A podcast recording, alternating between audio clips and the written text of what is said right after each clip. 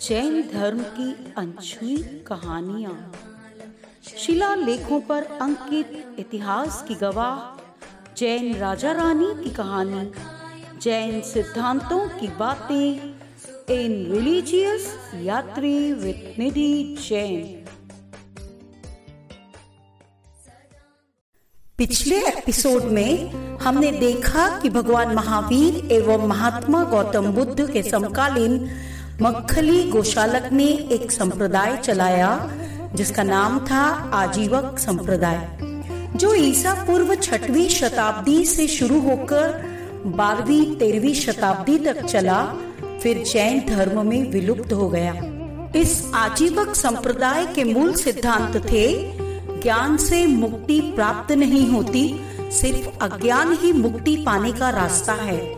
देव या भगवान नहीं होते मात्र शून्य सत्य है, मुक्ति है, अतः शून्य की ही आराधना करना चाहिए मतलब शून्य की अवस्था को परम अज्ञान और इसे ही मुक्ति मानने की अवधारणा आजीवक संप्रदाय में रही है तो यदि हम शून्य की ओर न जाकर संपूर्ण की ओर जाते हैं, जहाँ केवल ज्ञान होता है तो इसका अर्थ हुआ, हम आजीवक पंथ के अनुयायी नहीं हैं।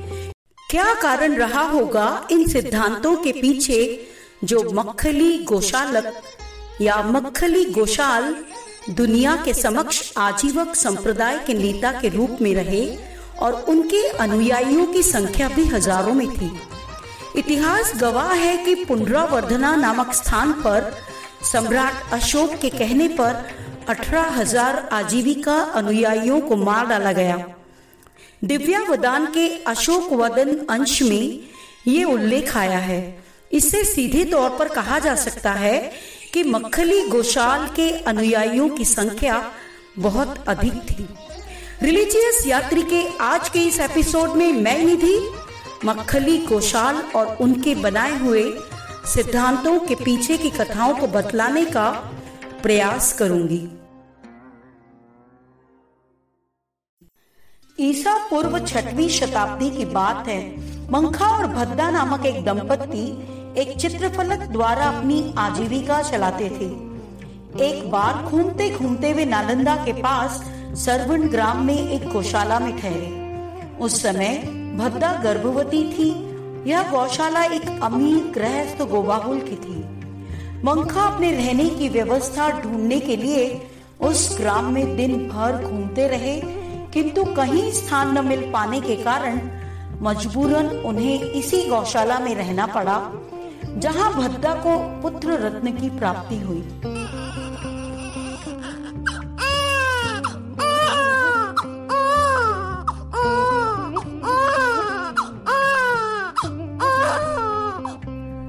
गौशाला में जन्म होने के कारण इस दंपति ने पुत्र का नाम रखा गोशाल।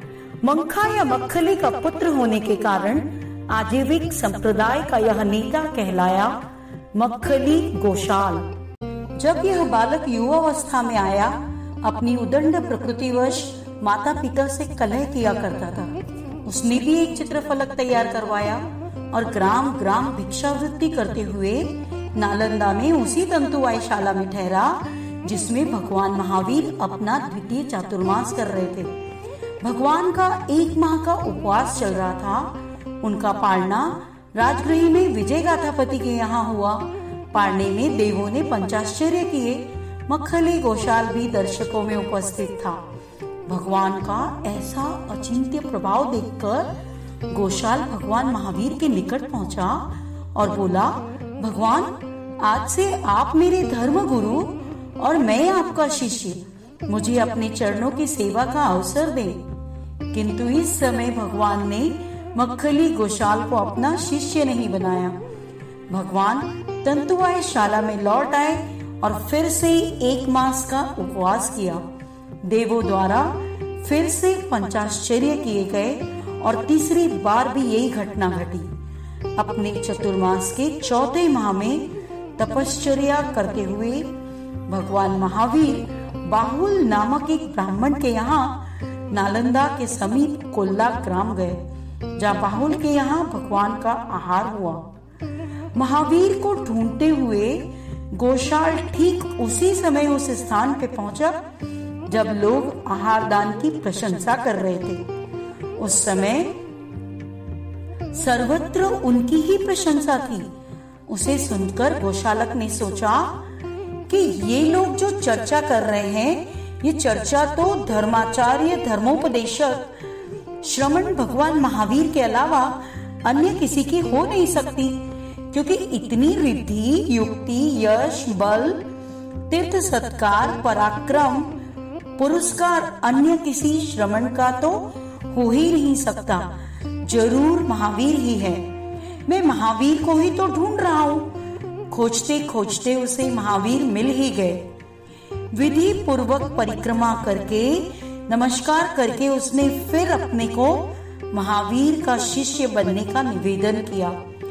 इस बार भगवान ने उसे अपना शिष्य स्वीकार कर लिया। कुल्लाक के बाहर, पणिया भूमि में भगवान और गोशाल का मिलन हुआ और फिर वे छह वर्ष साथ साथ रहे। दोनों ने साथ साथ तपश्चर्या की और तप का असीम आनंद उठाया।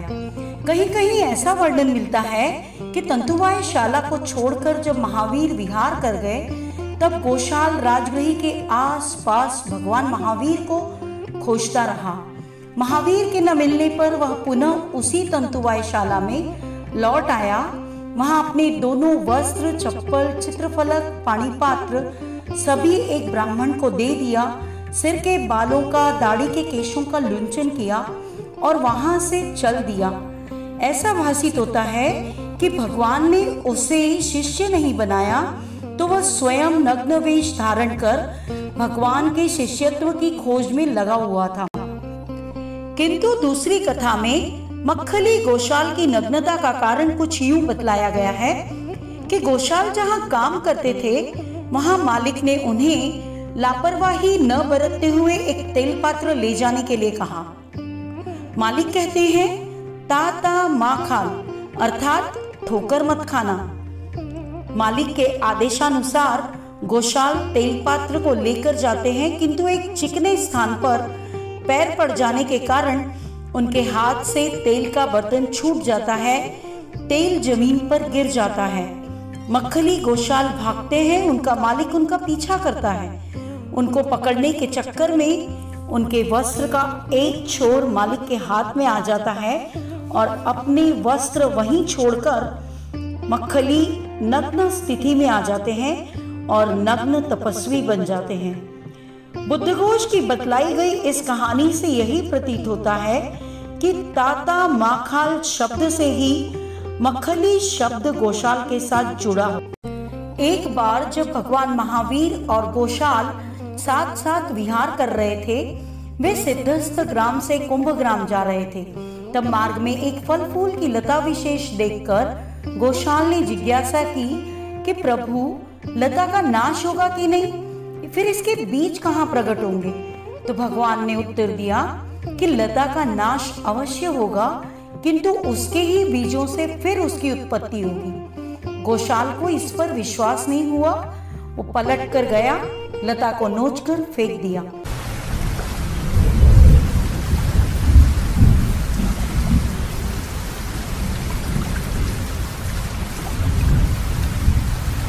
और तभी सौभाग्यवश पानी बरस गया, जिससे उसकी जड़ हरी हो गई, उसमें बीज लग गए। जब गोशाल और महावीर भगवान फिर से उसी स्थान पर लौटे तो गोशाल ने महावीर भगवान को उनके कथन की याद दिलाई और भगवान से कहा कि भगवान, देखो, लता तो नष्ट नहीं हुई। ये तो यहाँ यूँ ही लगी हुई है। भगवान ने लता पर जो हालत गुजरी, वह ज्यो की त्यों सब बता दी। इस घटना से गोशाल ने यह निष्कर्ष निकाला कि यह सिद्धांत केवल वृक्षलता पर हो, ऐसा नहीं है। वृक्ष लता नष्ट होने पर फिर उसी शरीर में जीवित होती है।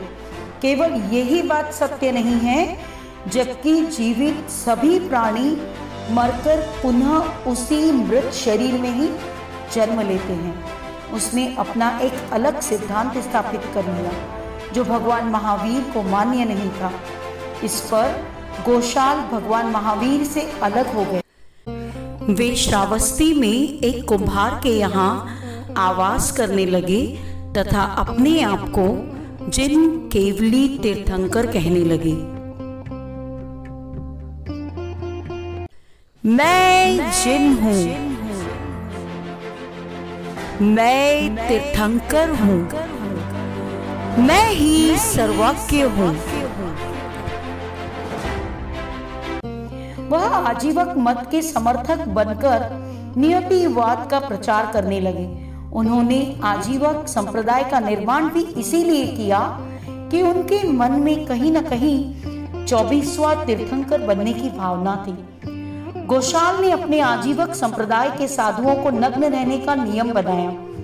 नग्न दिगंबर वेश तो जैन संप्रदाय की पहचान है।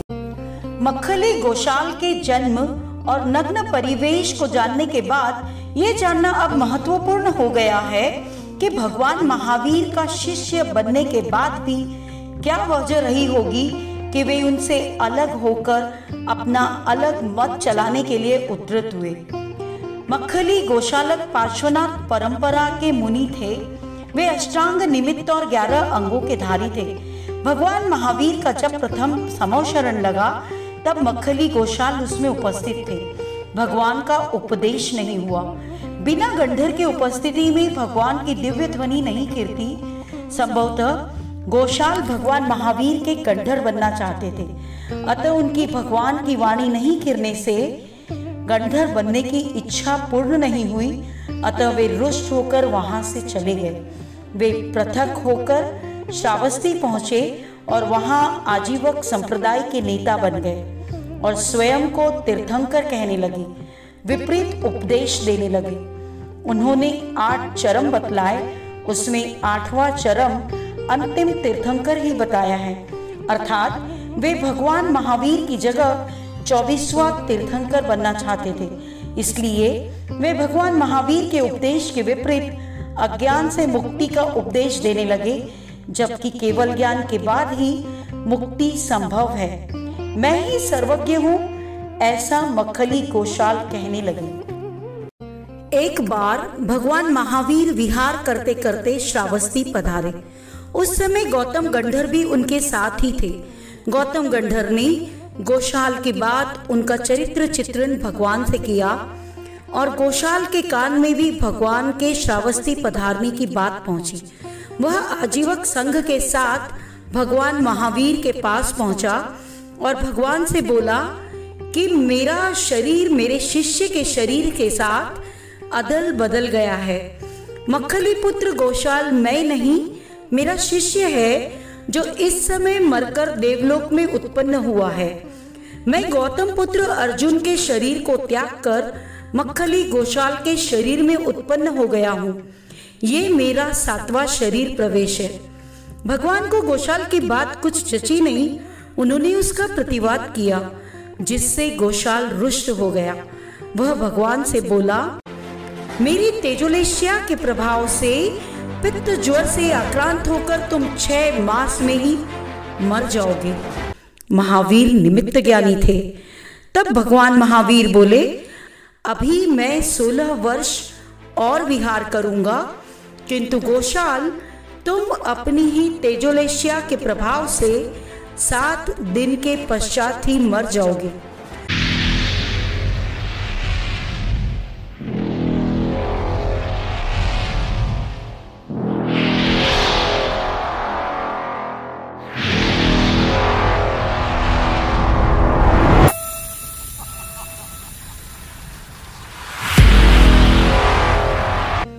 गोशाल ने भगवान पर तेजोलेशिया छोड़ी। किंतु वह तेजोलेशिया भगवान का कुछ न बिगाड़ सकी। गोशाल जब छह वर्षों तक भगवान महावीर के साथ थे, तब तपस्या करके उन्हें यह तेजोलेशिया प्राप्त हो गई थी। भगवान के अमित तेज पर उस तेजोलेशिया का क्या प्रभाव पड़ता? बल्कि गोशाल को जलाते हुए उसके स्वयं के शरीर में वह तेजोलेशिया प्रविष्ट हो गई। उसी की तेजोलेशिया उसी के लिए घातक सिद्ध हुई। दाह से पीड़ित हुआ, वेदना से आक्रंदन करता हुआ गोशाल इधर उधर फिरने लगा। वह दाह शांति के लिए कच्चा आम चूसता हुआ, अनर्गल प्रलाप करता हुआ शीतल जल से अपने शरीर का सिंचन करने लगा। उसने प्रलाप करते हुए आठ चरम बतलाए। किंतु सातवीं रात्रि को उसका मिथ्यात्व दूर हुआ और पश्चाताप करते हुए वह कहने लगा, मैंने अभिमानवश अपने आप को जिन घोषित किया, जो मेरी सबसे बड़ी भूल थी, महावीर ही जिन केवली तीर्थंकर हैं, और उसी रात्रि गोशाल की मृत्यु हो गई। मक्खली गोशाल के जन्म की कहानी जैन संदर्भ में भगवती सूत्र में तथा बौद्ध संदर्भ में सामंजस फलसूत्र में उल्लिखित है। आचार्य हेमचंद्र जी ने अपने शास्त्र अभिदान चिंतामणि में मंखा शब्द का अर्थ चित्रफलक लेकर धार्मिक गीत गाते हुए ग्राम ग्राम भटकने वाले व्यक्ति के रूप में किया है। तो अपने नाटक मुद्रा राक्षस में विशाख दत्त जी ने इस बात की पुष्टि की है कि यम देवता की तस्वीर को एक फलक पर चित्रित कर धार्मिक गीत गाते हुए व्यक्ति ग्राम ग्राम भटकते हुए प्राचीन समय में देखे जाते थे।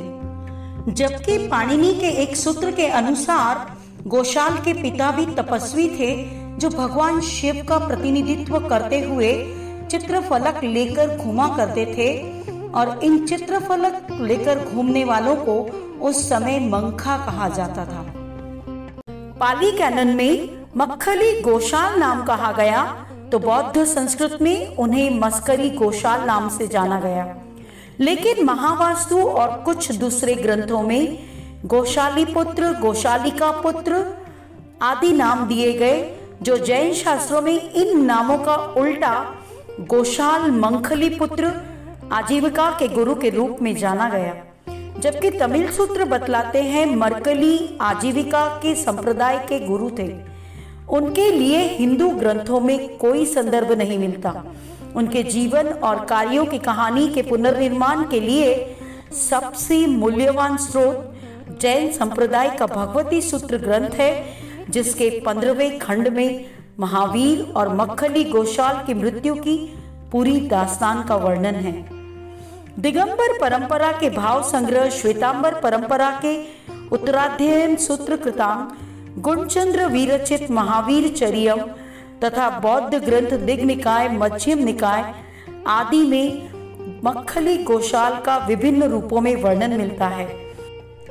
ए एल बाशम नामक इतिहासकार ने अपनी पुस्तक history of doctrines of Ajivikas a vanished Indian religion में मक्खली गोशाल का सुंदर वर्णन किया है। डॉक्टर भंडारकर ने आजीविकास के बी पाठक ने a sect of Buddhist bhikshus J Carpenter ने आजीवक, बेनी माधव बरुआ ने the Ajivikas a short history of their religion and philosophy Jain और बौद्ध ग्रंथों के सहारे आजीविका और मक्खली गोशाल के इतिहास का पुनर्निर्माण करने में महत्वपूर्ण भूमिका निभाई है। लेकिन ए एफ़ रुडोल्फ हॉर्न पहले व्यक्ति है जिन्होंने अठारह में पहली बार मक्खली गोशाल और आजीविकों के बारे में दुनिया का ध्यान खींचा। साहित्य और कला के क्षेत्र द्वारा भी मक्खली गोशाल के जीवन पर काफ़ी प्रभावात्मक, विस्तृत प्रकाश डालने का प्रयास किया गया। 1924 में लिखित ई एम फोस्टर के सुप्रसिद्ध उपन्यास अ पैसेज टू इंडिया में आजीविकों का वर्णन आया, जिस पर उन्नीस में British filmmaker David Lean ने एक फ़िल्म भी बनाई। उदय शंकर भट्ट के नाटक शक विजय, जो उन्नीस में लिखा गया, उसमें मंखली पुत्र एक प्रमुख पात्र हैं। कुबेरनाथ राय ने मक्खली गोशाल पर एक रेखा चित्र लिखा और पर्ण मुकुट में भी संदर्भ दिया गया है। गौर विडल के अंग्रेज़ी उपन्यास क्रिएशंस, जो 1981 में लिखा गया, उसमें कैमो नाम का एक पात्र है, जो वास्तव में मक्खली गोशाल है। अश्विनी कुमार, पंकज द्वारा लिखित मगही उपन्यास खाटी की कटिया 2018 में लिखा गया, जिसमें मक्खली गोशाल के जीवन और दर्शन को विस्तार से दर्शाया गया है। आजीविक दुनिया की प्राचीन दर्शन परंपरा में भारतीय जमी पर विकसित हुआ पहला नास्तिकवादी, भौतिकवादी संप्रदाय था। रिलीजियस यात्री के आज के इस एपिसोड में बस इतना ही। फिर मिलूँगी ऐसे ही किसी ऐतिहासिक पात्रों से। आपका परिचय करवाने, उनकी वीर गाथा को आपसे रूबरू करवाने। तब तक के लिए गुड बाय फ्रॉम निधि सुनते रहिए रिलीजियस यात्री